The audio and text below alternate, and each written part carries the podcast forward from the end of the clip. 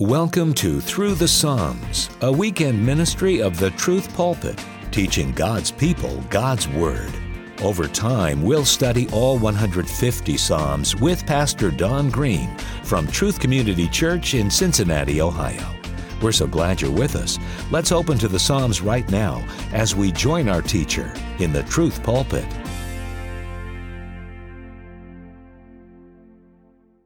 Earlier, I read from Psalm 149, and I want to take just a moment to reset the context. We've done this many times, but it is so important to keep in mind. After 145 Psalms showing forth all of the, uh, the messianic prophecies in the Psalm, showing forth the trials and tribulations and the sins and confessions of the godly man, the promises of execution of judgment on the wicked, and all of the wondrous themes that the Psalms address, kind of a comprehensive worship book for the Old Testament. You come to the final five Psalms, and it shows what the goal of all of those other Psalms was. It was to provoke in our hearts a praising of the Lord, the God of Israel, Yahweh, the Father of our Lord Jesus Christ. And let me just remind you, without showing you both beginning and end, each of the final five Psalms of the Psalter begin and end with the phrase, praise the Lord. Psalm 146 verse 1, praise the Lord. Psalm 147, praise the Lord. 148, verse 1, praise the Lord. 149, verse 1, praise the Lord. Psalm 150, praise the Lord. Verse 6, let everything that has breath praise the Lord. Praise the Lord. And it's just very vital to understand the, the, the place and the role that these five Psalms play in the entire Psalter that all of the Psalter has been pointing to this great climax and conclusion.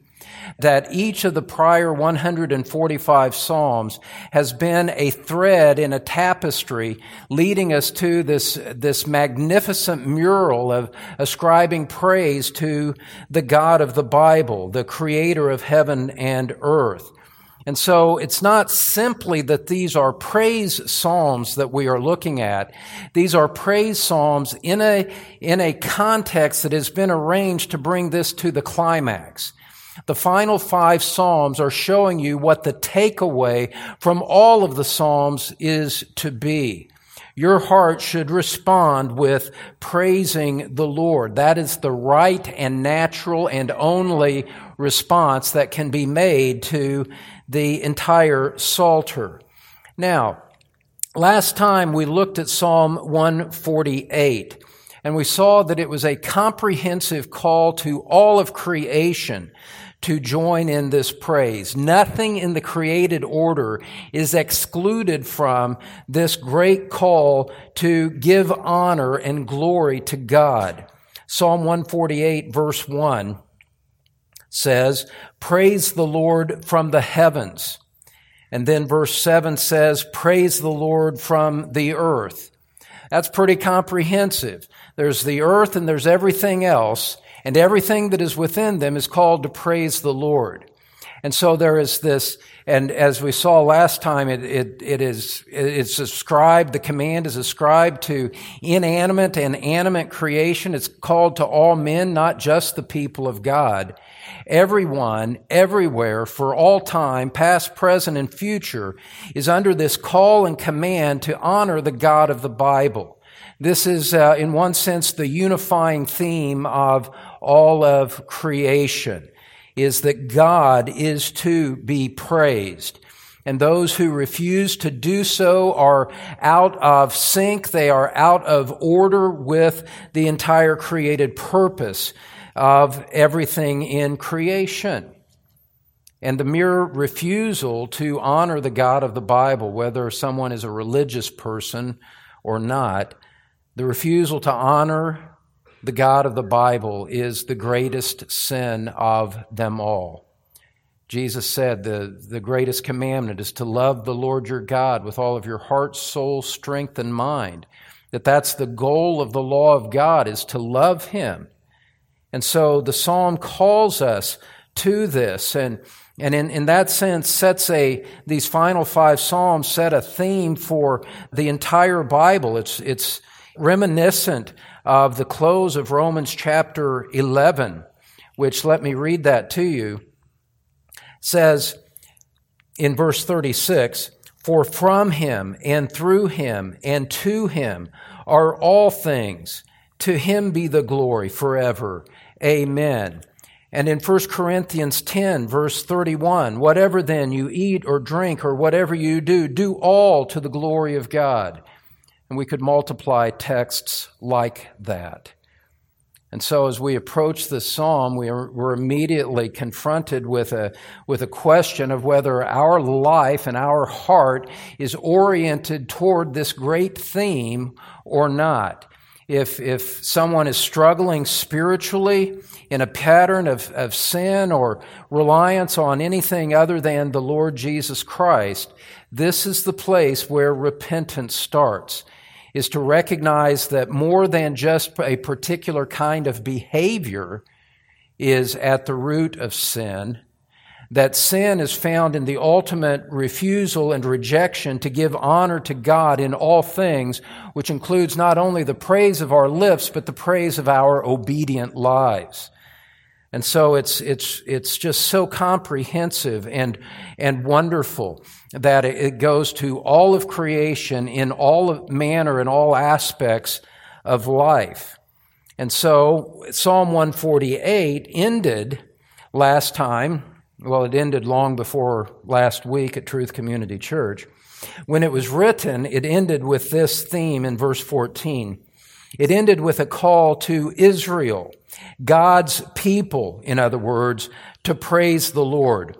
Look at verse 14 of Psalm 148, and it leads us and ushers us into Psalm 149. Psalm 148, verse 14. He has lifted up a horn for his people, praise for all his godly ones, even for the sons of Israel, a people near to him. Praise the Lord. We said last time that the people of God today in New Testament times, the church of God should be leading the parade in giving glory to God and manifesting the honor of His name through our teaching, through our lives, through our witness, through our obedience.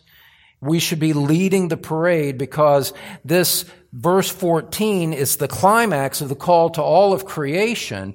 Having gone through heavens and earth and all men, it ends on the people of God and say, you of all people, praise the Lord.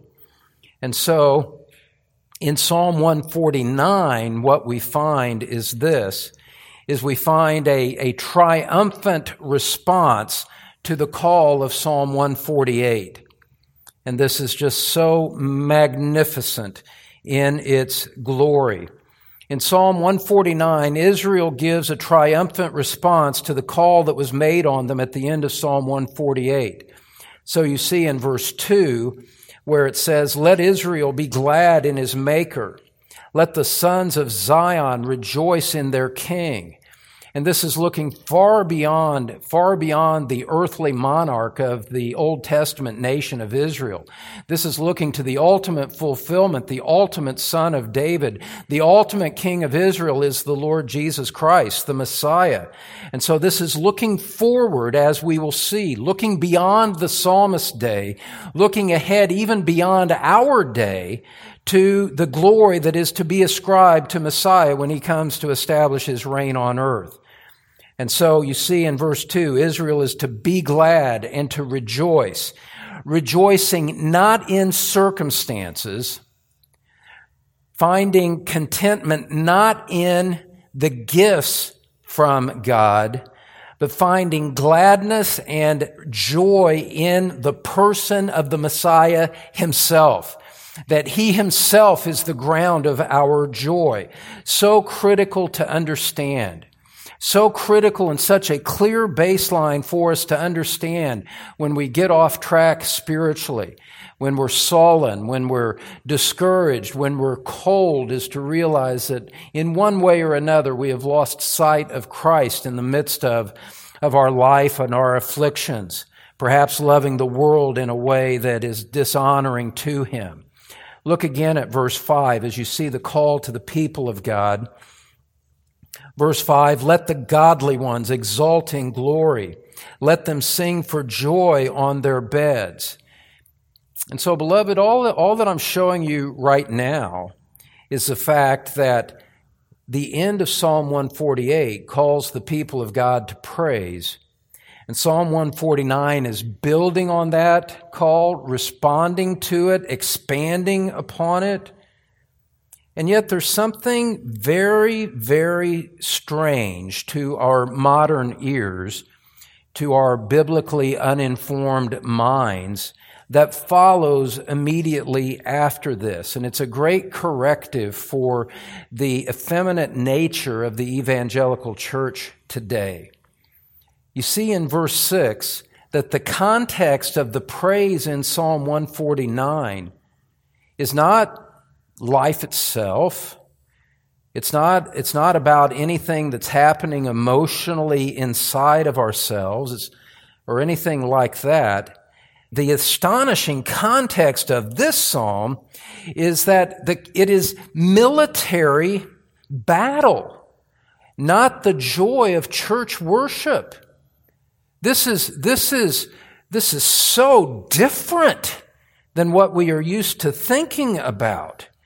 The context of this praise is somehow military battle. Look at verses 6 through 9.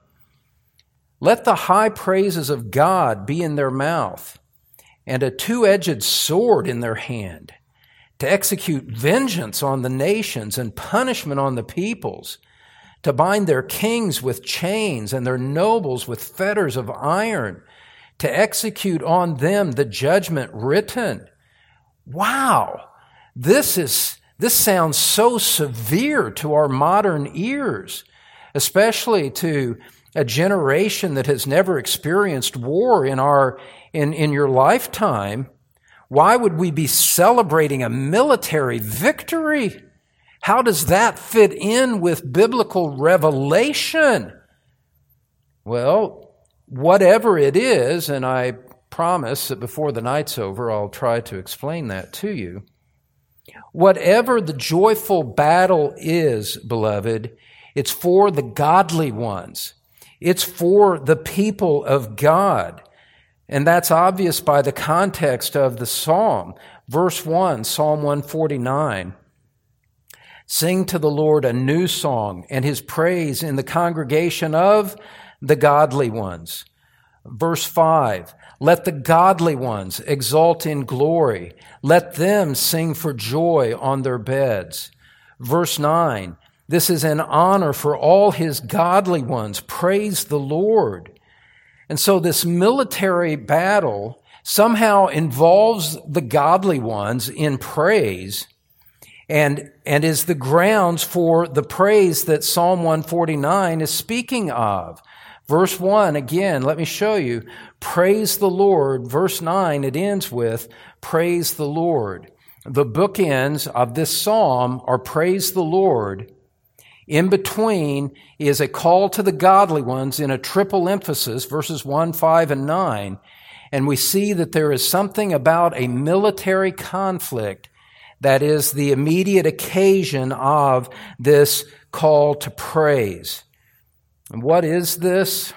How could we summarize it before we get into the, the text itself? This psalm is celebrating the joy of Yahweh and his people against the nations.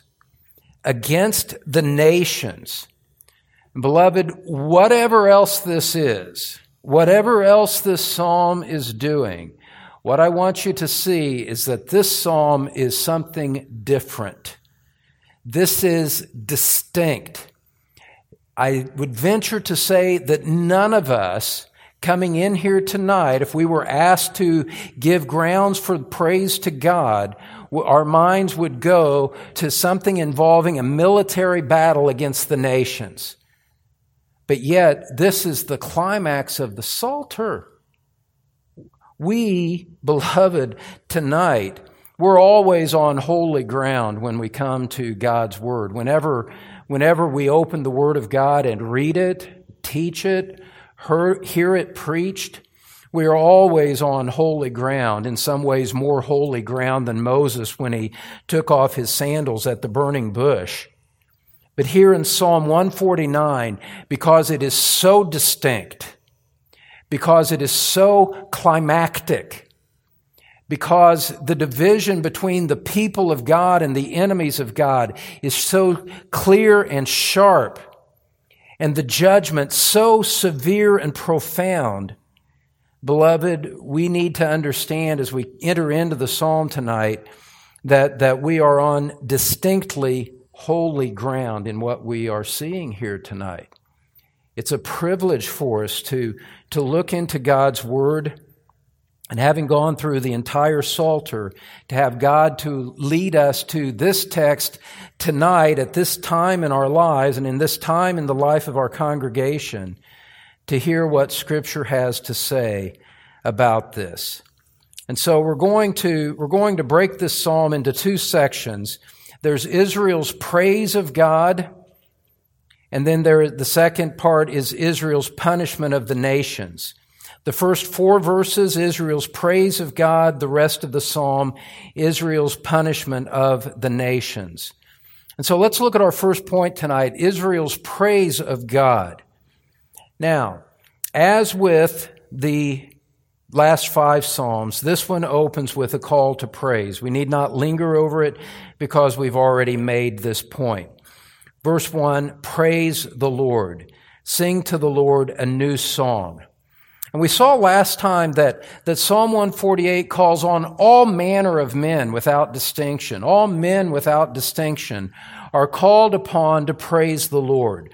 Look at verse 11, where it says, Kings of the earth and all peoples, princes and all judges of the earth, both young men and virgins, old men and children, let them praise the name of the Lord for his name alone is exalted. And so, and so from a, from a mountaintop of glory, these Psalms call us and beckon us up to the praise of God. And yet it ended with that particular call to the godly ones in verse 14 of Psalm 148 praise for all his godly ones. And so, what are we left with here? Scripture teaches us that much of the world, the, by far the majority of the world, rejects its Creator, rejects the Lord Jesus Christ. Our blessed Lord said in Matthew chapter 7 that the path that leads to life is narrow, and there are comparatively few who find it. That alone is an, an arresting and sobering thought and it is such a contrast to the flippant way that people treat religion, the flippant way that even so-called evangelical church treat worship as if it were some kind of casual manner, some kind of casual activity. Worship was some kind of casual activity for men to, to come and join in as they please. Come as you are. Give no regard to, to those things. We're not like your your grandmother's church, they like to say, and they just dumb everything down so that it is at the, uh, so that it is on the level of the unsaved man. Scripture has nothing to do with that. Scripture calls us up and warns us against the consequences of not worshiping God in the way that He requires. And so here's the point for Psalm 149 is that those who reject the call to honor God, to follow Christ, to repent and believe in the gospel, beloved, those who refuse the call, something bad happens.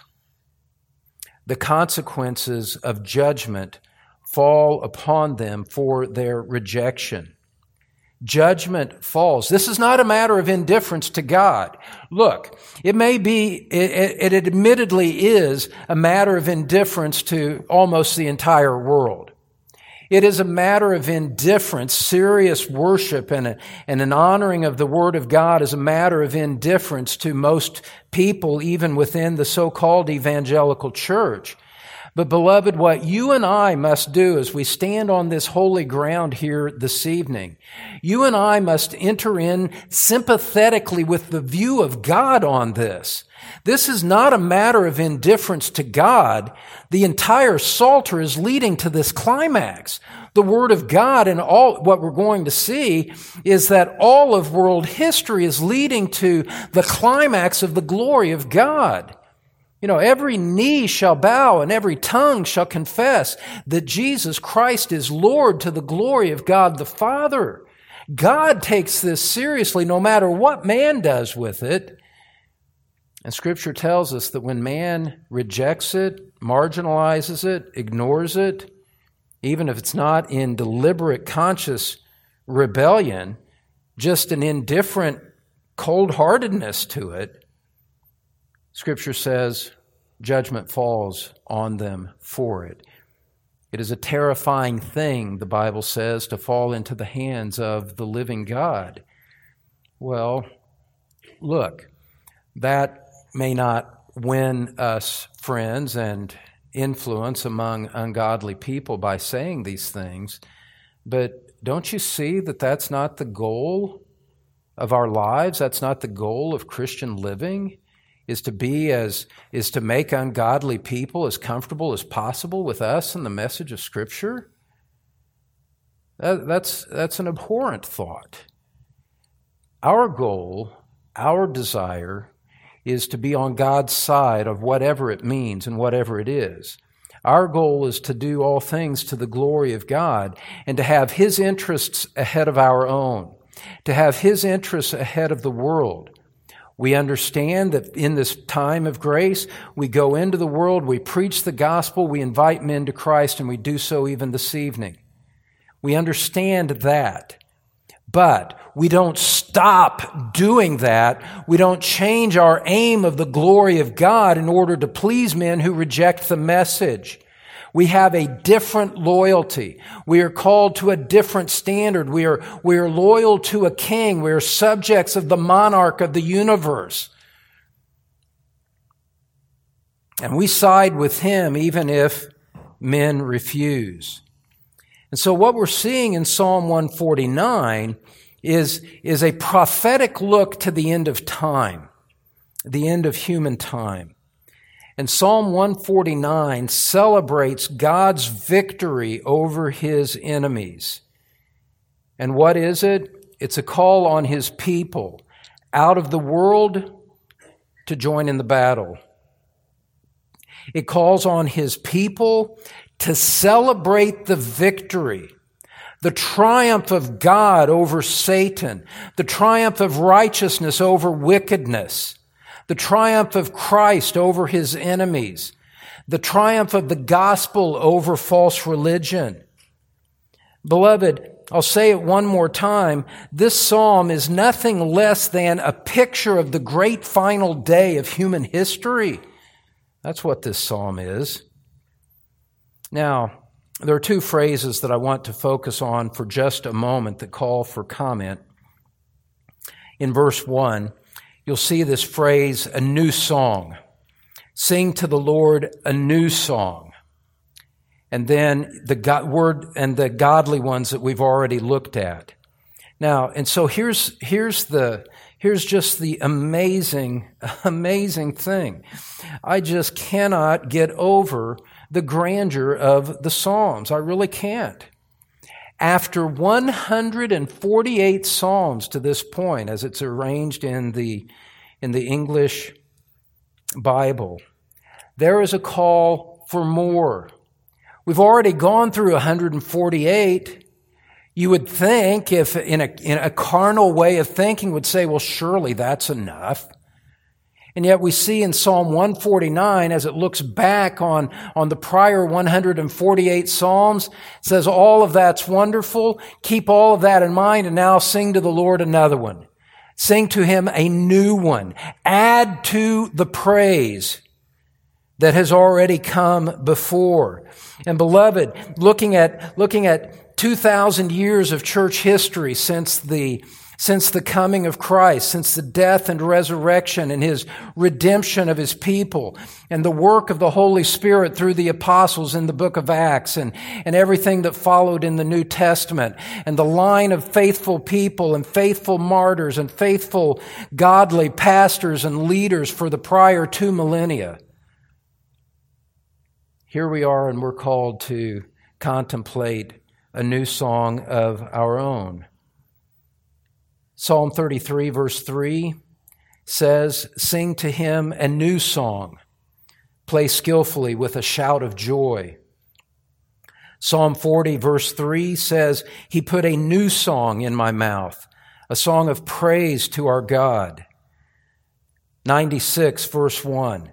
Sing to the Lord a new song. Sing to the Lord all the earth a new song, a new song. Keep it fresh. Keep it going. What you have received, take it, be faithful to it, preserve it, and amplify it going forward.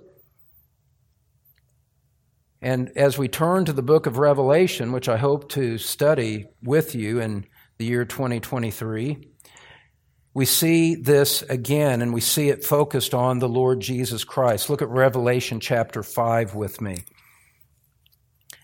Revelation chapter 5.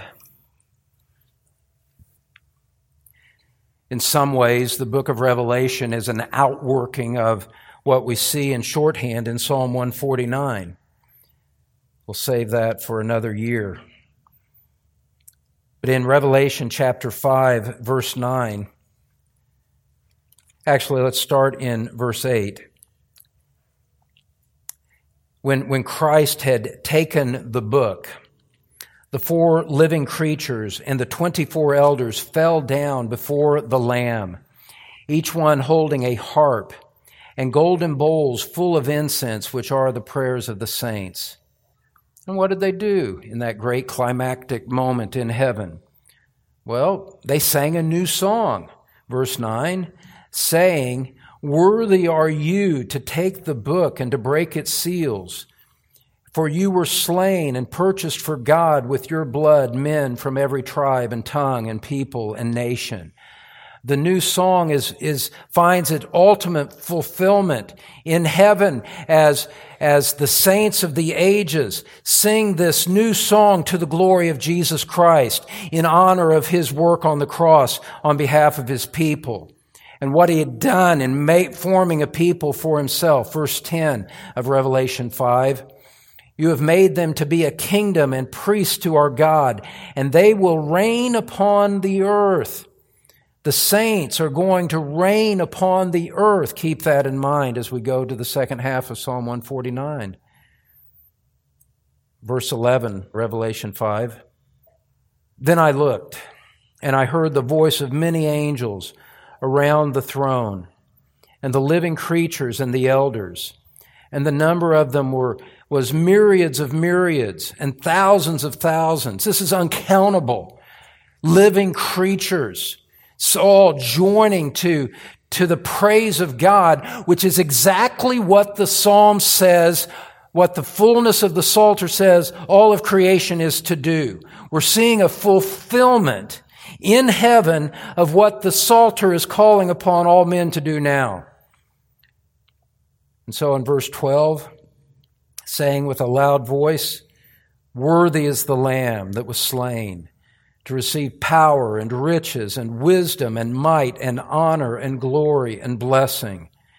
And every created thing which is in heaven and on the earth and under the earth and on the sea and all things in them you see, it's the fulfillment that we were talking about in Psalm 148. It's, it, it, finds its climax here in Revelation chapter 5. An incredible unifying feature of the entire theme of the Bible.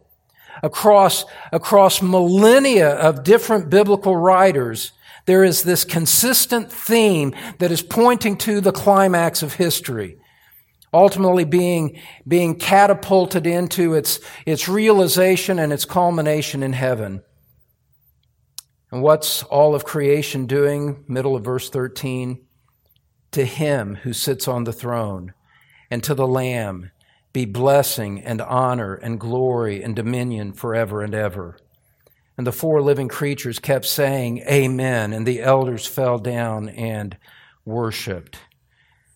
And so we are, we are captivated by what Psalm 149 says, seeing its culmination in the book of Revelation. And so, what we see here, beloved, going back to Psalm 149, is this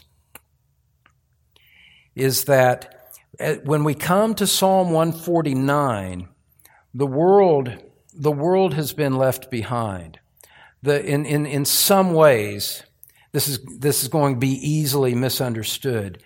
But even the prior, even all of the prior Psalms are being left behind and pointing forward to this great climax. All of creation has been beckoned.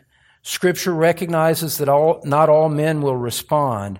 And so there is a particular focus on the people of God in Psalm 149 to give him praise. Beloved, this is why you and I were saved. We were saved in order to give honor to God, to give honor to Christ as His people. He, having bought us and purchased us with His own blood, he, having loved us and, and given himself up for us. He, having loved us to the end. He, the object of our highest love and affection. Let goods and kindred go, this mortal life also. And we give praise and honor to him. We of all people will respond we gladly submit. We join in the call. And it says, sing to the Lord a new song, praise the Lord. The people of God run to the front of the battle line and say, here I am, Lord. Yes, praise your great and holy name. It's magnificent. And so, the call is to those that are loyal to God, loyal to the King. You saw in Revelation 5 that the praise is to the person and it's for who he is, which is in keeping with what we said earlier about being glad in the Maker, being glad in their King. We're glad in Christ, independent of and apart from whatever blessings he may or may not give to us. And so this call in Psalm 149 is a call for, for joy and musical celebration. Look at verse 3.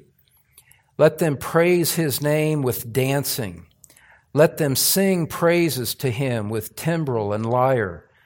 For the Lord takes pleasure in his people. He will beautify the afflicted ones with salvation. Now, we're going to pause for a moment and just take a little tiny tangent required for by the text and by modern application of it. I want to speak for just a moment about verse 3, where it says, Let them praise his name with dancing. And that needs a brief comment in our day, lest it be misused and misunderstood today. As one resource says, and let me just let you know in advance where I'm going. This is not a warrant to the church today to incorporate modern ideas of dance into its worship and to have people parading around with, with flowing gowns and banners and all of that dancing on the platform on a Sunday morning. That has nothing to do with what this verse is talking about. This verse is not a warrant for that. And it's very important to understand that. This is something completely different that has nothing to do with modern dance. And I'm going to cite from a couple of, a couple of authorities here. First of all, the International Standard Biblical Encyclopedia says this. It says the dancing most often mentioned in the Old Testament occurred when a procession of women celebrated a military victory with music, song, and dance led by a prominent woman in praise of God and in honor of returning warriors. End quote. And so, another source, the Zondervan Pictorial Encyclopedia of the Bible, says this, and I quote, while the mode of dancing is not known in detail, speaking about these biblical times, It is clear that men and women did not generally dance together, and there is no real evidence that they ever did. Social amusement was hardly a major purpose of dancing, and the modern method of dancing by couples is unknown. End quote. And so, it, it is also significant for us, in addition to those uh, authorities speaking to the Bible backgrounds of it, Beloved, it is significant to notice that there is no New Testament reference to dance in worship. There's all kinds of references to praying and singing in the New Testament church. If dancing was intended to be a part of the New Testament worship, that would be included in the New Testament. The fact that a different context in the Old Testament speaks about a completely different kind of dancing is no warrant for the practice in the church today. And my, and my answer to those that want to dance in, in that regard is say, okay, tell me what military victory you're celebrating. Tell me, tell, tell me who the returning warriors are that you're celebrating today. Where are they in relationship to what you're doing? Because that's the Old Testament picture, and you see it even here in Psalm 149. So important to recognize. The context is a military victory. And that is not what we celebrate in the New Testament church. We celebrate the victory of Christ won at the cross. We celebrate his, his conquest as victor over sin and Satan and judgment. But it's not the kind of military battle that you see described in the Old Testament. And so there will never be a place for dancing on the platform at Truth Community Church, at least as long as the current elders are in place and I'm the pastor here. And that's the biblical reason for it. The key thing to see in Psalm 149, now that we've taken care of that little tangent and I've outlined the content for a blog post or something, I guess, I don't know. But you know, people in other places need help on these issues, and so it's important for us to comment on them. The key thing in Psalm 149 is to see why the, why the Lord's people are celebrating what, what it is. In verse 4, the Lord takes pleasure in his people. He will beautify the afflicted ones with salvation. When it says the Lord takes pleasure in his people, it means that he, he delights in us. So sweet to think about, especially on this side of the cross.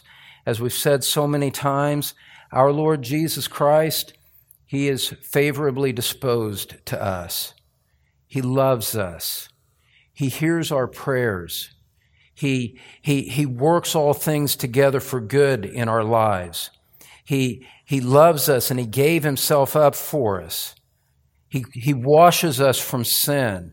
He cleanses us. He directs our paths in the ways of righteousness for his name's sake. Surely goodness and mercy will follow me all the days of my life, and I will dwell in the house of the Lord forever. That gives us a sense the way, the way that the Lord promises that, that, that, that He will, by His providence, His providence in our lives is guided by His loyal love for us, His faithfulness to us, and His, His never ending mercy on us, despite our waywardness, despite our half hearted prayers, despite our, our stopping and starting efforts at, at living a godly life. Through all of that, the Lord is favorably disposed to us. He loves us. He keeps us, and no one can pluck us out of His hand. That's why we delight in Him. That's why we praise Him. It's because He delights in us. He will bless us. He will forgive us. He will restore us. He will take the things that weigh on your heart tonight, the things that weigh on my heart tonight, the people and relationships that we look at and we groan. We say, oh, where are they going? What direction is their life going? Think of the apostle Paul in Romans chapter 9 saying my, and let's look at that, Romans chapter 9 for just a moment. Recognizing that there is this, there is this aspect of, of, of groaning that takes place in, in the hearts of godly people.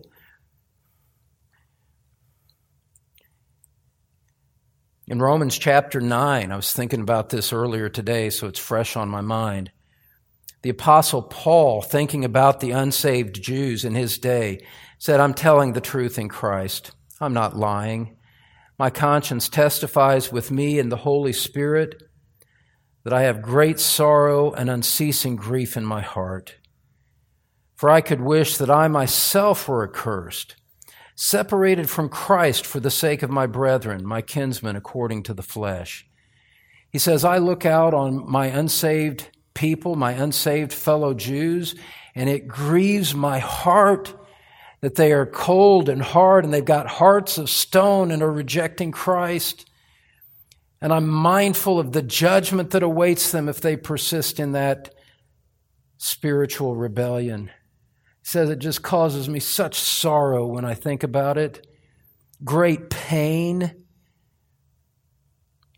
And what, and those of us that have unsaved loved ones or loved ones that are straying from Christ and giving no evidence that they really love the Lord that we love, whether it's a parent or a child or a sibling or neighbor, you know, and you grieve over that. To recognize that even in that grief, that somehow the Lord is going to lead us through that in order to accomplish His purposes. And the outcome, whatever the outcome may be, whether they repent or not, beloved, the outcome will be righteous. The outcome will be wise. The outcome will be good because the God who is controlling the all the outcomes of everything he himself is good and wise and righteous, and it could be no other way. And as he, as he globally works out the outworking of galaxies and works out the outworking of individual salvation in the lives of those that we look at with a heavy heart today, beloved, somehow he is going to work it all out for good he will not forget to be loving and gracious to you and me in the process. And when it is all said and done, whatever the outcome will be, we will look on the glory of Christ. We will ascribe praise to Him and say, My King, my Master, my Lord, my Savior, He did all things well. And there will be no querying. There will be no questioning. There will be no doubting his wisdom and goodness on that final day. And we will ascribe great glory to him without reservation, without qualification, and with every tear wiped away. Because the Lord takes pleasure in his people, he delights in us. There is no possibility that the Lord will let the outcome leave us with a broken heart, even if our heart is broken between now and then. Now, going back to verse 4, where, where in the New American Standard we read, He will beautify the afflicted ones with salvation. Most other versions render this term as the humble ones. The emphasis is not on the trouble that believers have, but rather it's on the nature of believers, what believers are like, and what are believe, what are true believers like. True believers are humbled before the Lord. They are humbled before Christ. They are humbled before His Word. They gladly give glory to God rather than seeking it for themselves. True believers, as Jesus said in the Beatitudes in verse 5, true believers are those who are poor in spirit, for theirs, and theirs alone is the kingdom of God. True believers are those who mourn over their sin, and they and they alone will be comforted. True believers are those who, who in this life and in this time, they hunger and thirst for righteousness. Jesus says they'll be satisfied. You see, Scripture is talking here about the people of God, the godly ones, and it's just giving a, a glancing look at the fact that these people are marked by humility, not by arrogance, submission, dependence on Christ, love and glory for that person not boasting in self righteousness, not hardened in sin, not rejecting his lordship, but rather humbly bowing before him, recognizing the glory of Christ in advance before it's fulfilled in Revelation 5. With the Apostle Thomas looking on the, the resurrected Christ, looking on his wounded hands, looking at his wounded side, and seeing in that Christ by faith revealed to us through Scripture, with minds illuminated by the Holy Spirit, looking on the Lord Jesus Christ, and without reservation, with a fullness of heart, looking at him and saying, My Lord and my God. The humility of a true believer recognizing one superior to us, the eternal one, the glorified one, and giving him the honor he deserves. Those are the ones that God takes delight in. Those are the one that will join with him on the final day. Those are the ones that have true salvation and the ones to whom this psalm is particularly directed. Reminds me of the hymn that said, Let those refuse to sing who never knew our God. Let those refuse to sing who never knew our God. You don't love Christ? That's your choice. I warn you of the consequences of it. But recognize that, that the people of God will sing even if you do not. We will not be, we will not be hindered. We will not be restricted by the fact that the world mocks or rejects it, rejects Christ. We'll look at his word. We'll look at the wounds. We'll look at the glorified Christ. We see him at the right hand of God interceding for us, and our hearts will gladly give praise to him. And so we praise the Lord as we see in the first four verses. Well, let's go to the rest of the psalm and look at Israel's punishment of the nations. Israel's punishment of the nations. And what the people of God should do, as we look at verse 5, is that they should praise God for the grace that He has shown to them. Verse 5 Let the godly ones exult in glory. Let them sing for joy on their beds. And on their beds is that phrase suggests that, that in the privacy of their own homes, the godly ones should be praising him, where no one sees, where, where no one is aware that there is, there is a, there is a heart beating with honor for God, that there are, there are lips that are whispering his praise even as, even as slumber descends upon their eyelids. Worship is not merely public, it should be public, but it is also private as well. And so we're, we're called to, to, to join in this, in this glory and praise of God in private as well as in, as in public. But it's at this point now in verse 6 that the psalm takes that militaristic turn.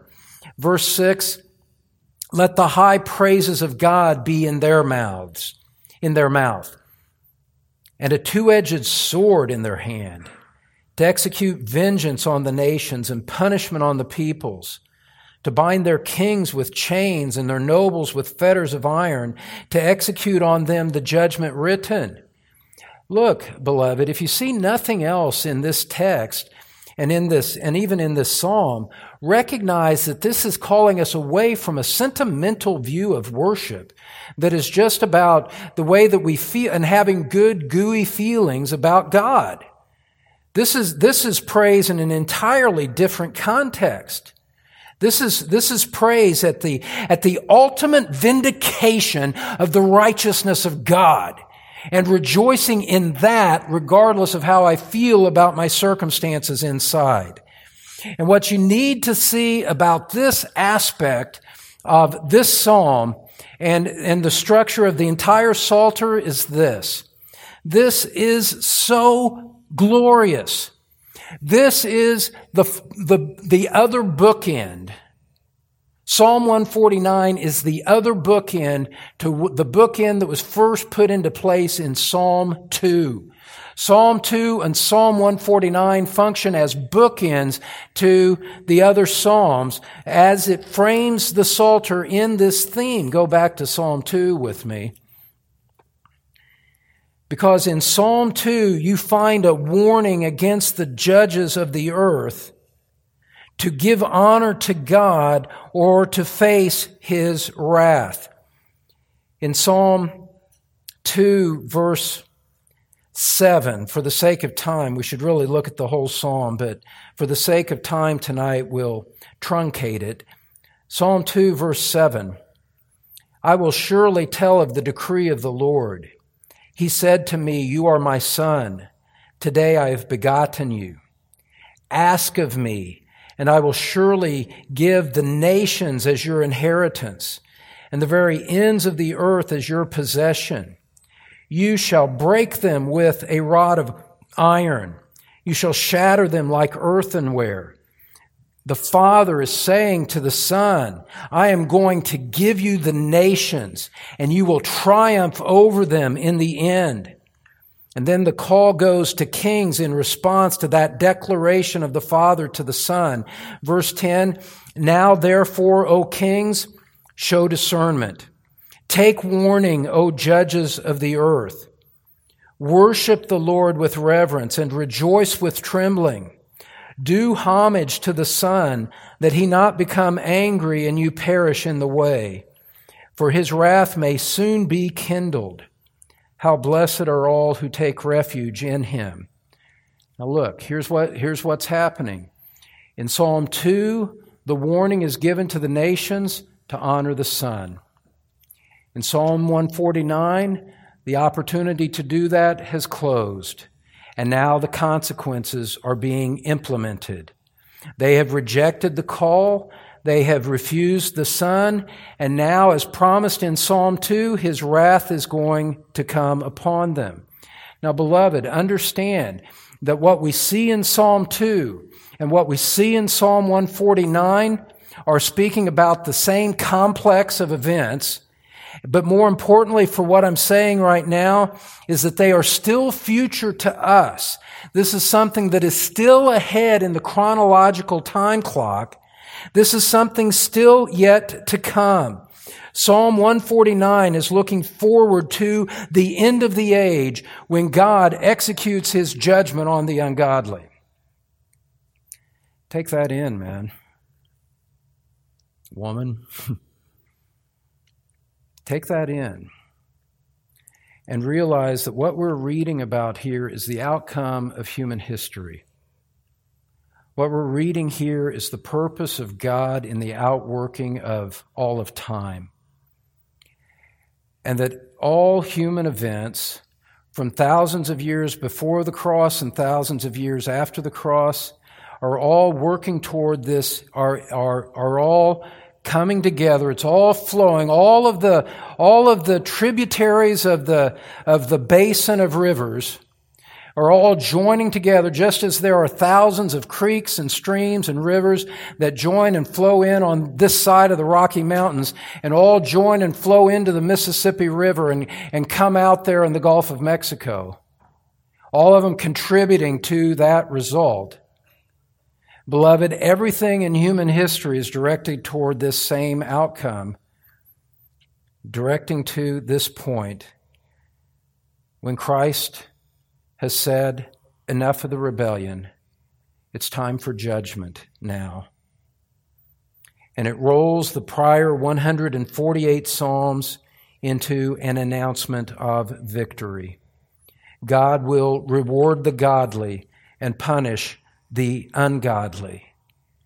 Now, think about the whole Psalter in what we're considering. This, the closing position of this psalm in the Psalter speaks of great finality. This isn't only closing the Psalter, this is closing human history. This is closing the end of the age. This is no mere recitation of a past Old Testament battle. This sees the climax of history and the final supremacy of God, the final supremacy of Christ. After this psalm, in a sense, there's nothing left to be said. Everything is gathered up in Psalm 149 and says, This is the outcome, therefore praise the Lord. And then Psalm 150, as we'll see next week, just becomes a, a coda, just becomes a, a final, it, Psalm 150 looks back on it all, looks back on the outcome of human history, and in, and in adoring worship says, praise the Lord, praise the Lord. I think it's 13 times in six verses. Psalm 150 looks at the whole summary and says, praise the Lord. Psalm 149 is putting the exclamation point on human history. It says, in light of this, praise the Lord. You know, one passage, Second Thessalonians chapter 1. You need to see this amplified and interpreted by New Testament scripture as well. We'll read these very quickly without comment. Second Thessalonians chapter 1, verse 6. 2 Thessalonians 1, verse 6. For after all, it is only just for God to repay with affliction those who afflict you, and to give relief to you who are afflicted, and to us as well, when the Lord Jesus will be revealed from heaven with his mighty angels in flaming fire dealing out retribution to those who do not know God and to those who do not obey the gospel of our Lord Jesus. These will pay the penalty of eternal destruction away from the presence of the Lord and from the glory of his power when he comes to be glorified in his saints on that day and to be marveled at among all who have believed. For our testimony to you was believed. Paul saying there is an end time coming where the sheep will be separated from the goats, where judgment will occur. The godly ones will join in that and will be vindicated for their faith in Christ. And everyone else will go into eternal destruction. This is the picture. This is the time that Psalm 149 is looking forward to. Revelation 19. Turn there with me quickly. Revelation 19, beginning in verse 11, as we see the climax at the end of the tribulation. All of the, all of the rebellion of man gathered up against the Son of Man. And what happens? Verse 11 I saw heaven opened, and behold, a white horse and he who sat on it is called faithful and true, and in righteousness he judges and wages war. This is Christ coming in a second, in his second coming, not in humiliation, but in glory, no longer on a mission of peace, but on a mission of judgment.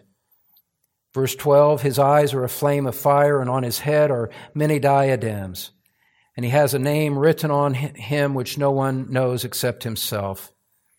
He is clothed with a robe dipped in blood, and his name is called the Word of God.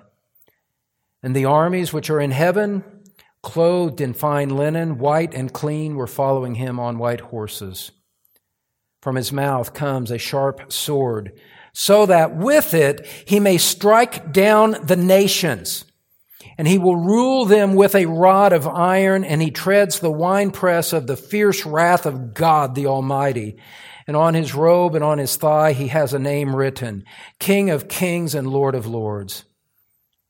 Then I saw an angel standing in the sun, and he cried out with a loud voice, saying to all the birds which fly in mid heaven, Come, assemble for the great supper of God, so that you may eat the flesh of kings, and the flesh of commanders, and the flesh of mighty men, and the flesh of horses, and of those who sit on them, and the flesh of all men, both free men and slaves, and small and great. Verse 19 I saw the beast and the kings of the earth and their armies assembled to make war against him who sat on the horse and against his army. Verse 20 And the beast was seized, and with him the false prophet who performed the signs in his presence by which he deceived those who had received the mark of the beast and those who worshipped his image. These two were thrown alive into the lake of fire which burns with brimstone and the rest were killed with the sword which came from the mouth of him who sat on the horse, and all the birds were filled with their flesh.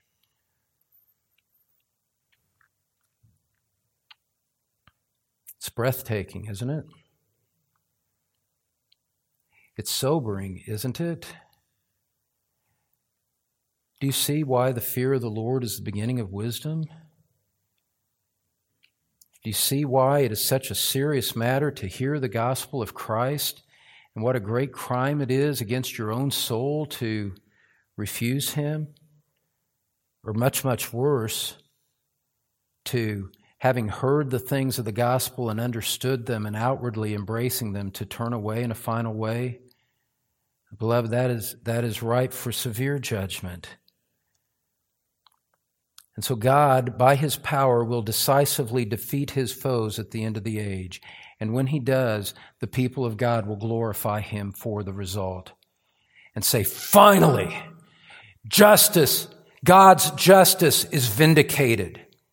Finally, righteousness has been upheld. Finally, all of the blasphemies of men have been silenced. All of the false religion has been banished. The sheep and the goats have been separated. And Christ is supreme. And those who are left around him all share in like precious, not just like precious faith, for our faith has become sight. And there is unanimity of worship and honor to Christ without any satanic mingling of falsehood in the victory. Beloved, Psalm 149 is not describing us against our personal enemies in this life. It's so far transcendent beyond that. In one sense, this has nothing to do with our enemies. Psalm 149 is about God's victory over his enemies. And he is a warrior and he will win. Now, this is not suggesting that the church advances through violence, as some in the Middle Ages believed and tried to implement. What this is all describing is, is our participation in God's final battle against his enemies. We will serve our commander as he defends his own kingdom. And beloved, it will be a privilege for us to do so. And we will, we will rejoice at his victory because he is our king and we love him. And when he triumphs and when he is glorified and his enemies are vanquished, we rejoice because of the glory it will bring to his great and holy and matchless name. Now,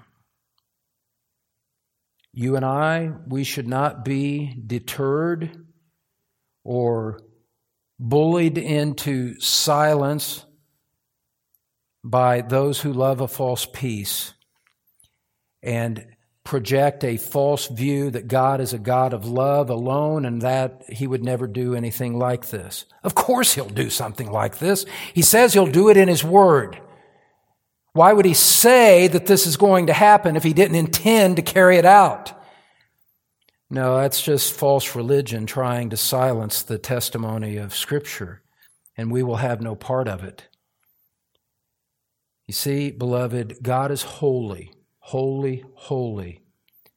And when it's all said and done, God must uphold and vindicate his own holiness and his own justice to be true to himself. In you and I as believers in Christ, he has upheld his justice by pouring out his wrath against our sin on his beloved son and accepting the sacrifice of Christ as the payment for our sins that deserved wrath on our own head, Christ stood in our stead and took it on himself instead.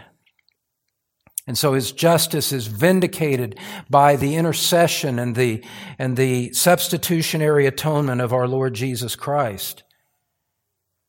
But to those who reject Christ, their blood and their sin is on their own head.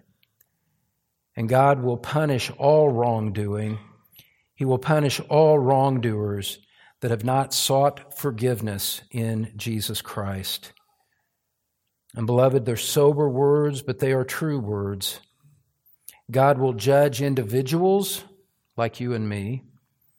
He will judge nations. He will judge kings who have rebelled against him and all those who have done unrepentant harm to his people. Why is it like that? Because God vindicates his own honor and God loves his own. And in all of that, it circles us back, all the way back to Psalm 1. Go back there. I said this when I first preached this psalm in May of 2014. How does Psalm 1 end? It's just amazing. The glory of the Word of God. Verse 5 The wicked will not stand in judgment, nor sinners in the assembly of the righteous. Why? Why must that outcome be true? For the Lord knows the way of the righteous, but the way of the wicked will perish. In that simple synopsis statement at the end of Psalm 1, we see the reason for all of these things. God knows the way of his own, and he will vindicate them. He knows their way, and he will bring them safely home to himself. But the wicked, their way will perish. And how will it perish? It will perish in a great climactic battle at the end of the age that we've seen described in Psalm 2, Psalm 149, and in the book of Revelation and 2 Thessalonians as well. God vindicates his honor and shows love to his own. And so, where does that leave us? This judgment is foreordained by the prophecies of God. It must and will come to pass. It is the judgment written. Look at Psalm 149 again with me very quickly here. Psalm 149, verse 9.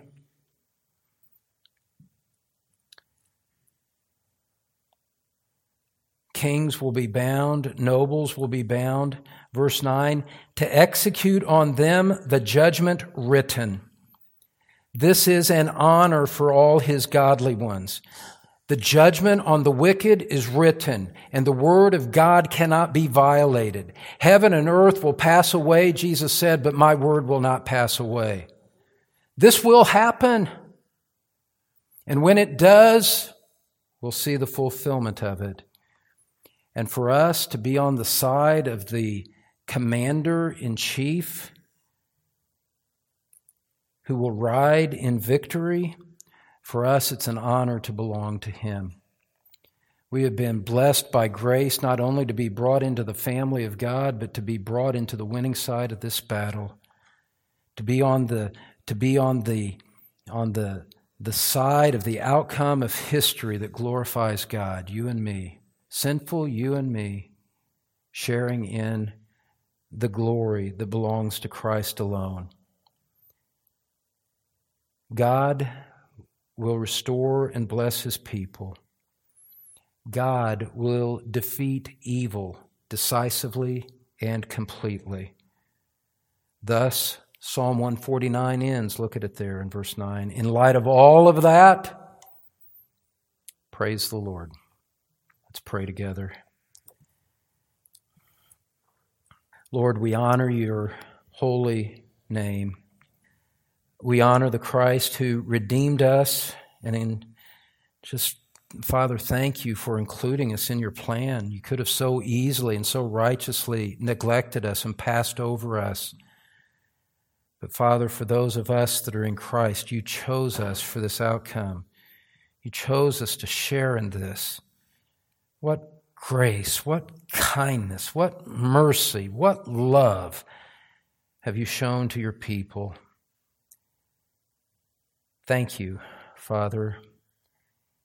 And as we think about loved ones who are in rebellion against you, Father, friends and neighbors and co workers and family, God, we ask you, we think of them by name mentally, and we ask you, have mercy on them, Father. Surely they don't realize the consequences of their rebellion against you, of turning their back on Christ they don't know what the consequences are, Father. They haven't heard your word. They haven't listened. They haven't paid heed to all of the pleadings that have come to their ears through so many for so long. Father, we ask you again for an extra measure of mercy to them tonight, that you would draw them to Christ, including some in this room walking in sin, inwardly mocking, inwardly rejecting, inwardly hardening their heart one more time. Father, melt all of that by the love of Christ through your gracious Spirit and lead them, draw them to Christ, that they might be on the victorious side of this great final judgment and join in the great final praise at the end of the age. We pray in Jesus' name. Amen. Well, friend, thank you for joining us on Through the Psalms. If you would like to follow my weekly messages from Truth Community Church, go to truthcommunitychurch.org and look for the link titled Pulpit Podcast. Again, that's truthcommunitychurch.org. God bless you. Thanks, Don. And friend, Through the Psalms is a weekend ministry of the Truth Pulpit. Be sure to join us next week for our study as Don continues teaching God's people God's Word. This message is copyrighted by Don Green, all rights reserved.